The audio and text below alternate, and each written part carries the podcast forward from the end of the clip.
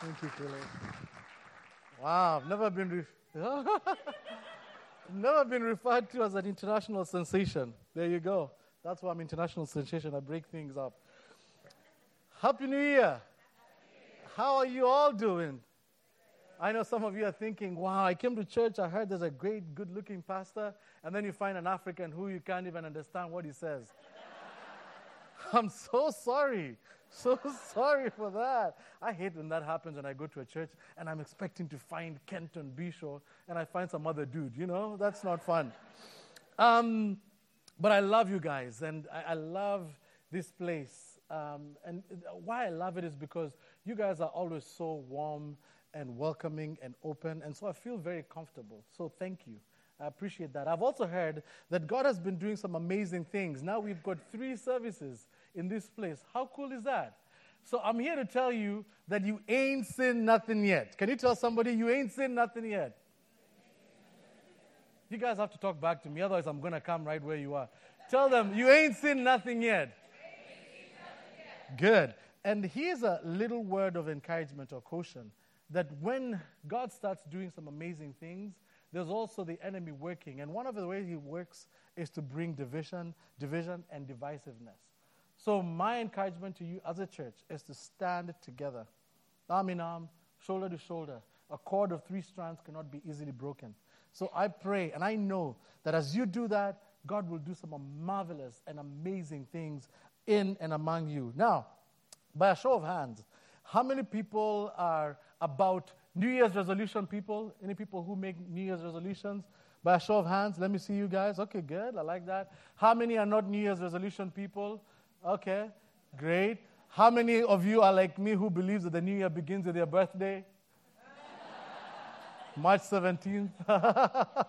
you know, no matter where you are in that spectrum um, of life, whenever we get to the new year, you always get a sense of a restart or a redo or let's try this again. All right? I think that's a sense we all get in some way or another. And some of you will tell me, hey, Christian, remember that I have made so many mistakes. Maybe I've blown a marriage and maybe I've done something that there's no restart for me. My encouragement for you this morning is that while you might not be able to go back and start again, you can start today and have a brand new end. Amen. Now, the new word for amen in church is so good. Can somebody say so good? So good. Your current chapter does not have to be your last chapter. Can somebody say so good? So we're going to go with this so good thing. Are you hearing that? Okay? Can I hear it again? So good. Your current chapter does not have to be your last chapter. Today, my desire and my prayer for you is that you identify a situation in your life. Just think of one thing for a moment.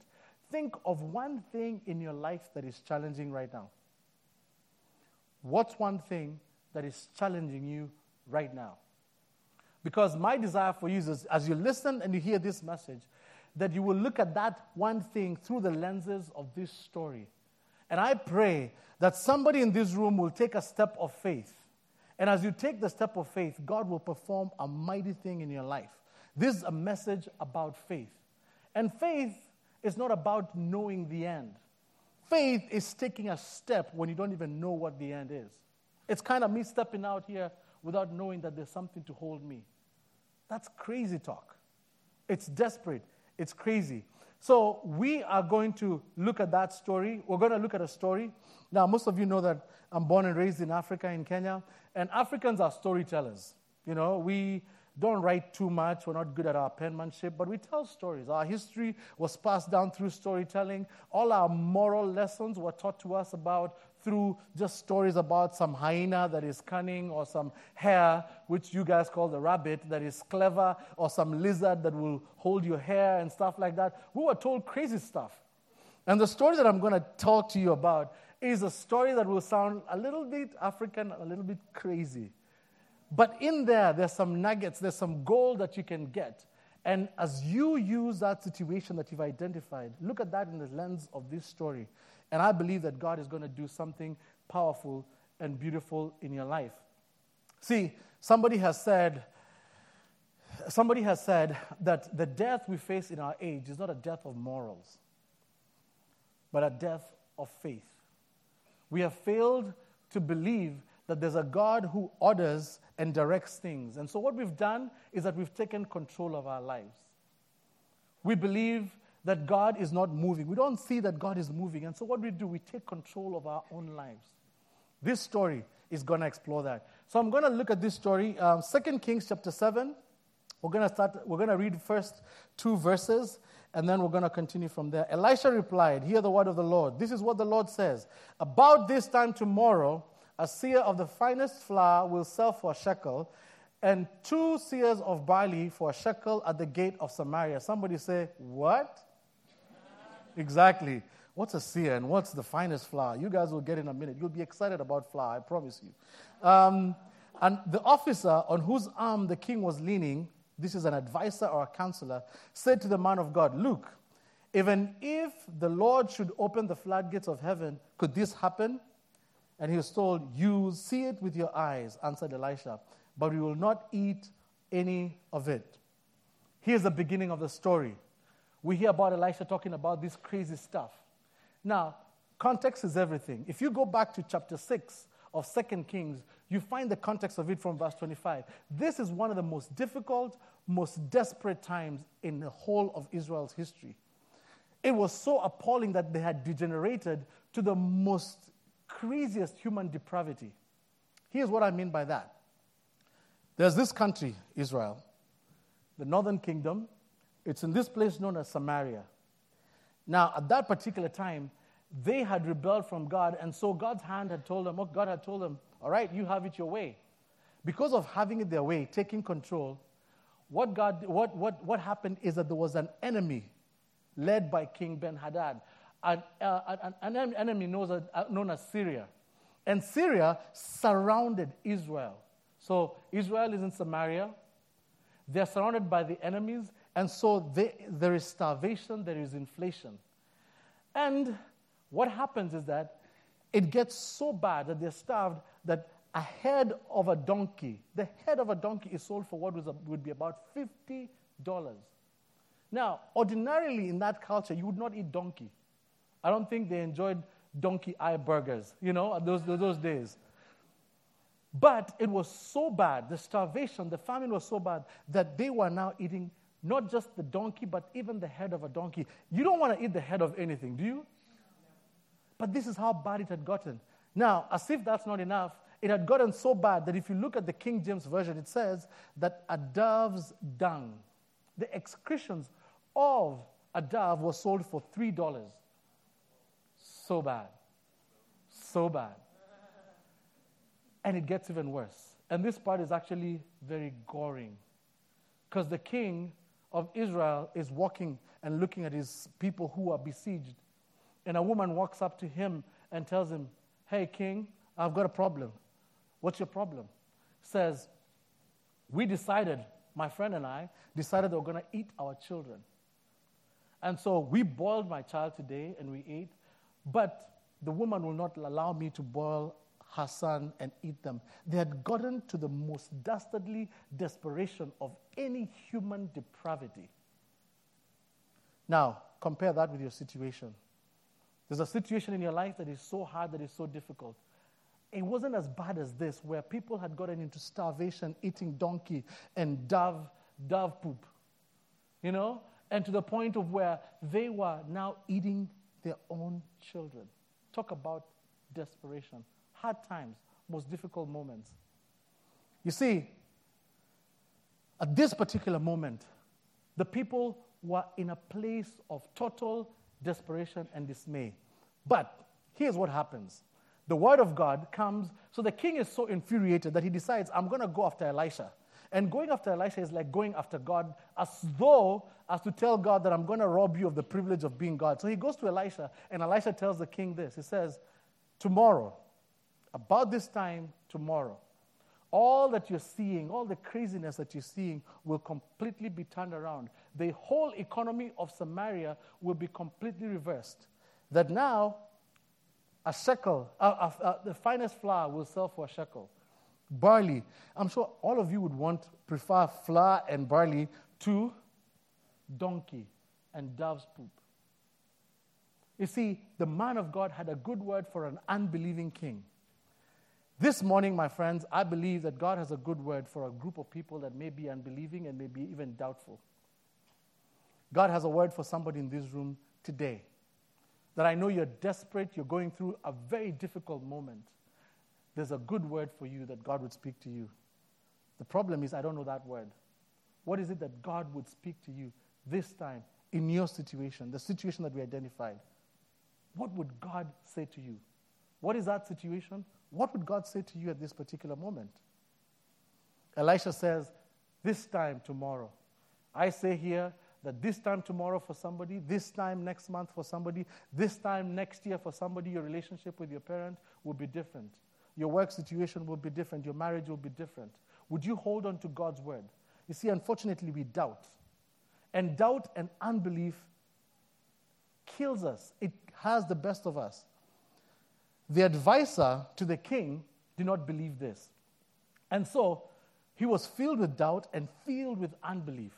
One, he did not believe in the power of God. He did not believe that God could actually open up the heavens. He had already fed them before with manna and stuff like that, but he did not believe that God could actually open the heavens. If God wanted, he'd have opened the heavens. He, he doubted the power of God. He doubted the creativity. He thought there was only one way that God would work. But God had other ways of being able to work. He also doubted the messenger of God. How many times do we as a people doubt that? We doubt the power of God. We doubt the creativity of God. We doubt the messenger of God. You see, many times we've come to church and we've had many great messages from Caleb and the other people who do a great job of teaching us. But what do we do? We just take it and don't do anything about it. Today, God's word would come to you and would say, It's a good word about a time like this tomorrow. That situation that you're thinking about will be changed. You see, here's what doubt and unbelief does. All right? Unbelief dares to question the truthfulness of God's promise. Somebody say, so good. Unbelief says that this new thing cannot be true. Somebody say, so good. Unbelief says that this sudden thing cannot be true. Somebody say, so good. Unbelief says that there's no way to accomplish this thing. Somebody say, so good.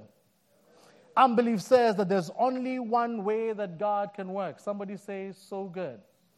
You see, what happens when we have unbelief? This guy, who was the king's advisor, was trampled and did not get to enjoy what was going on. It was so tragic that Samaria, when the lepers had go, when, when, when, um, when, when God had given the people the victory, the people were caught up in their own place and did not know that there was free food for them. There was a whole land free for them. Now, we're going to read the story of the four guys. You see, God, in extraordinary circumstances like this, it's only God who would use four lepers. Let's look at the story from 2 Kings chapter 7 and look at verse 3. It says, Now there were four men with leprosy at the entrance of the city gate. They said to each other, Why stay here until we die? If we say we'll go into the city, the famine is there, and we will die. And if we say we stay here, we will die. So let's go to the camp of the Arameans, who are the Assyrians, and surrender. If they spare us, we will live. They kill us, we die. Not too much of a choice, is it?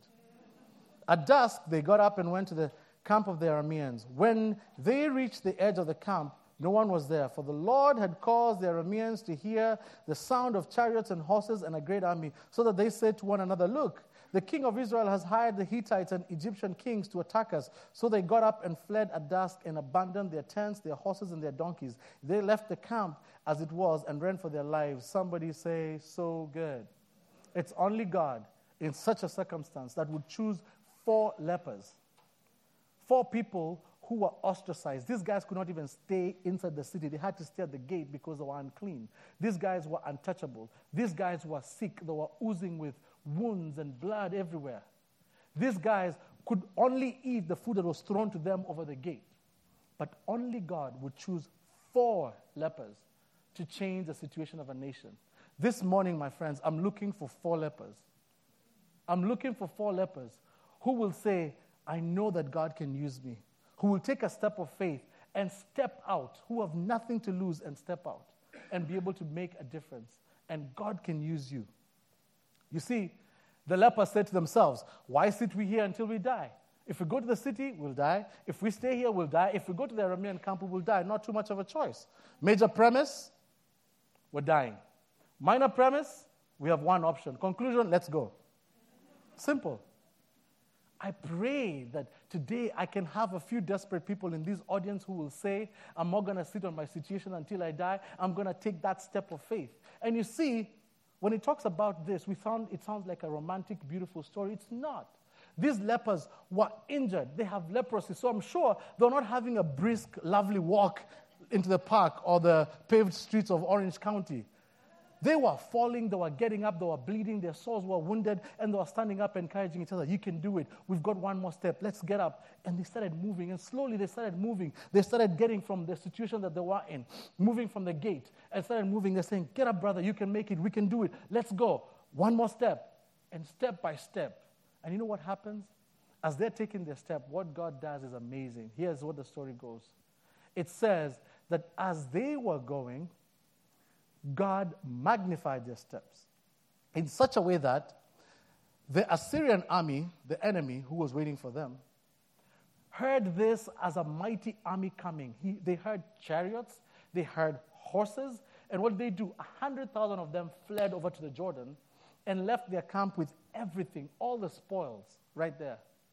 So it was kind of like when the, when the lepers are crawling on the dust, they're pulling themselves up. You know what God does? He magnifies their steps. So it sounds like guggen, guggen, kind of like 300 the movie, huh? It's like not something, it's like guggen, it's like man of Sparta, you know? Something like that. But these are lepers crawling on the dirt, moving one, one another, holding each other and helping each other up.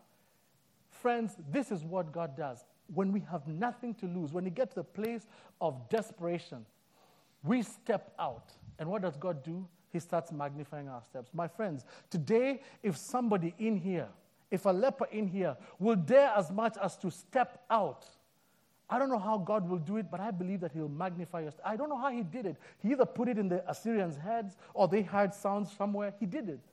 But somehow they felt like an army was going. And they fled. You see, this is what I believe that God can be able to change your situation even as you stand up and believe. Take your first step. This is a story of faith and courage that, against all odds and good reasoning, four lepers were able to change a whole nation. You see, there's a curse word. There are two curse words in America that we have, and those words are desperation and dependency. We hate being dependent. We don't even know how to be desperate. And somebody asked me, Christian, how can I be, how can you help Americans be dependent? I do not know. You tell me. You see, in America, we have learned how to solve all our problems. We don't live with our problems. The rest of the people in the world, ask, you know, the people from Kenya and Sri Lanka there, they'll tell you. They just le- learn how to live through their problems. In America, we have a problem with that. We don't know how to be desperate or dependent. We take control. We, and there's a good thing to it. But the danger is, is that sometimes it fills us with unbelief and we're not able to take bold steps of faith. Today, this morning, I'm calling upon us to take amazing steps of faith. Dr. Ravi Zacharias says this. He says that we live on the brink of mysteries and miracles that we never enter, and we die with our hand on the door latch on the outside. We live on the brink of mysteries and miracles that we never enter, and we die with our hands on the latch. In other words, that we pray and we cry for situations where we can perform, where miracles can happen, but we avoid the very situations that God can perform a miracle. Today, I pray that somebody can step up and say, I'm going to take a step of faith. And I don't know what God will do, but I pray that He can magnify your steps. You see, the, only God could use four lepers you see, Israel was powerless and against the besieging army. But God wasn't powerless. He attacked the Syrian army simply by causing them to hear a noise, either an army, and as a result, the siege was over just because of four lepers. You may feel powerless right now, but God does not. He's still on the throne. He's not applying for the role and the job of being God, and you're not his employer. God is still God, and He's able to do some amazing things. Do you remember Moses? Moses leads the army and he tells them, they get to the Red Sea and he says, Stand still and watch and see the salvation of the Lord. And God, and, and he says, The Egyptians you see today, you shall see them no more. Now, if you're a skeptic like me, I would have probably says, Yeah, of course, Moses, I'll not see them anymore because they'll kill us. But God does not tell him to stand still. What does God tell him? Moses, what do you have in your hand? And he says, A rod. And he tells, tells him, Take that rod, part that Red Sea, and it busts open, and they get away through that. Stand still and see the salvation of God. But God is telling you, What do you have in your hand? You see, as God magnified their steps, they went into the land. As you face these things, as you face it with faith, then what happens? You realize it's not just about you. They get to the camp, they're eating all the, they're eating all the food, they enjoy it. Then they go and find more stuff, they go and try and hide it.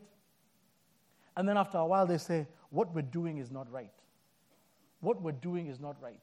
They say, Let us go back and tell the people in the city that we've found an answer and a solution for them four lepers with nothing to lose and now have everything to share and have a world to confront. Four lepers who have nothing to lose and now have everything to share because of their faith and they have a world to confront. God used four beleaguered, wretched people to change and save an entire city. Here's what I believe. In the situation that you identified, God has the capability and wants to use that situation to change that situation. But after he changes it, it's not just for you. It's so that you may go back and be able to help somebody else. There is somebody in this world whose miracle is dependent on you. There's somebody in this world, in Huntington Beach, in Orange County, in America, in the United States of America, in the world, whose miracle is dependent on you taking your first step. How I pray that today you can be able to step out in courage, that you can face it and faith it and see what God does with it. You see, if the only result of our faith is comfort for our poor souls, then we're missing the mark. Jesus did not come to save us that we might live unto ourselves. Jesus came to save us from our selfishness. Somebody say, so good. You see, when you faith it and face it, you have a world to confront because it's not just about you. You see, the Bible says that creation is waiting in eager expectation for the sons and daughters of God to be unleashed. The world is waiting. Huntington Beach is waiting for you guys to be unleashed as an army. Not a mighty army with strength and power and intellect.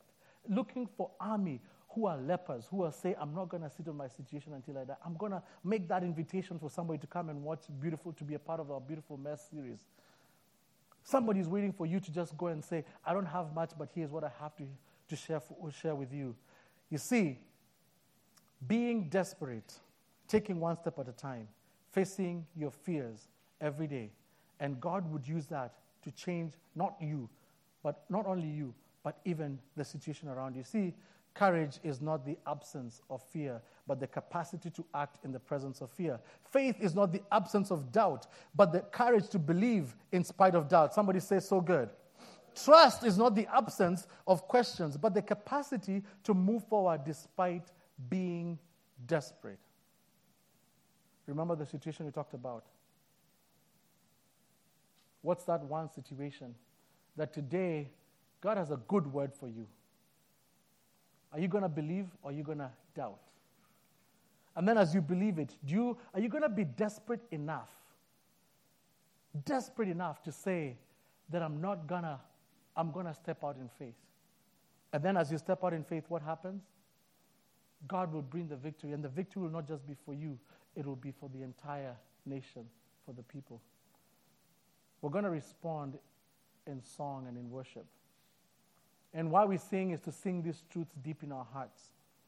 But I pray that this will be a moment for you to be able to hear God speak to you. Think of that situation. What would what is the word that God would speak to you this morning? As you respond in worship, I want you to think of that situation and see how God would speak a word on that, how you'd be desperate enough. I pray that there could be one, one desperate person, one desperate leper who say, I'm going to take my step. And as you take the step, you shall see God deliver the enemy into your hands. And not just that you can keep it for yourself, so the world around you can be changed. Let us respond in worship. Would you stand with us?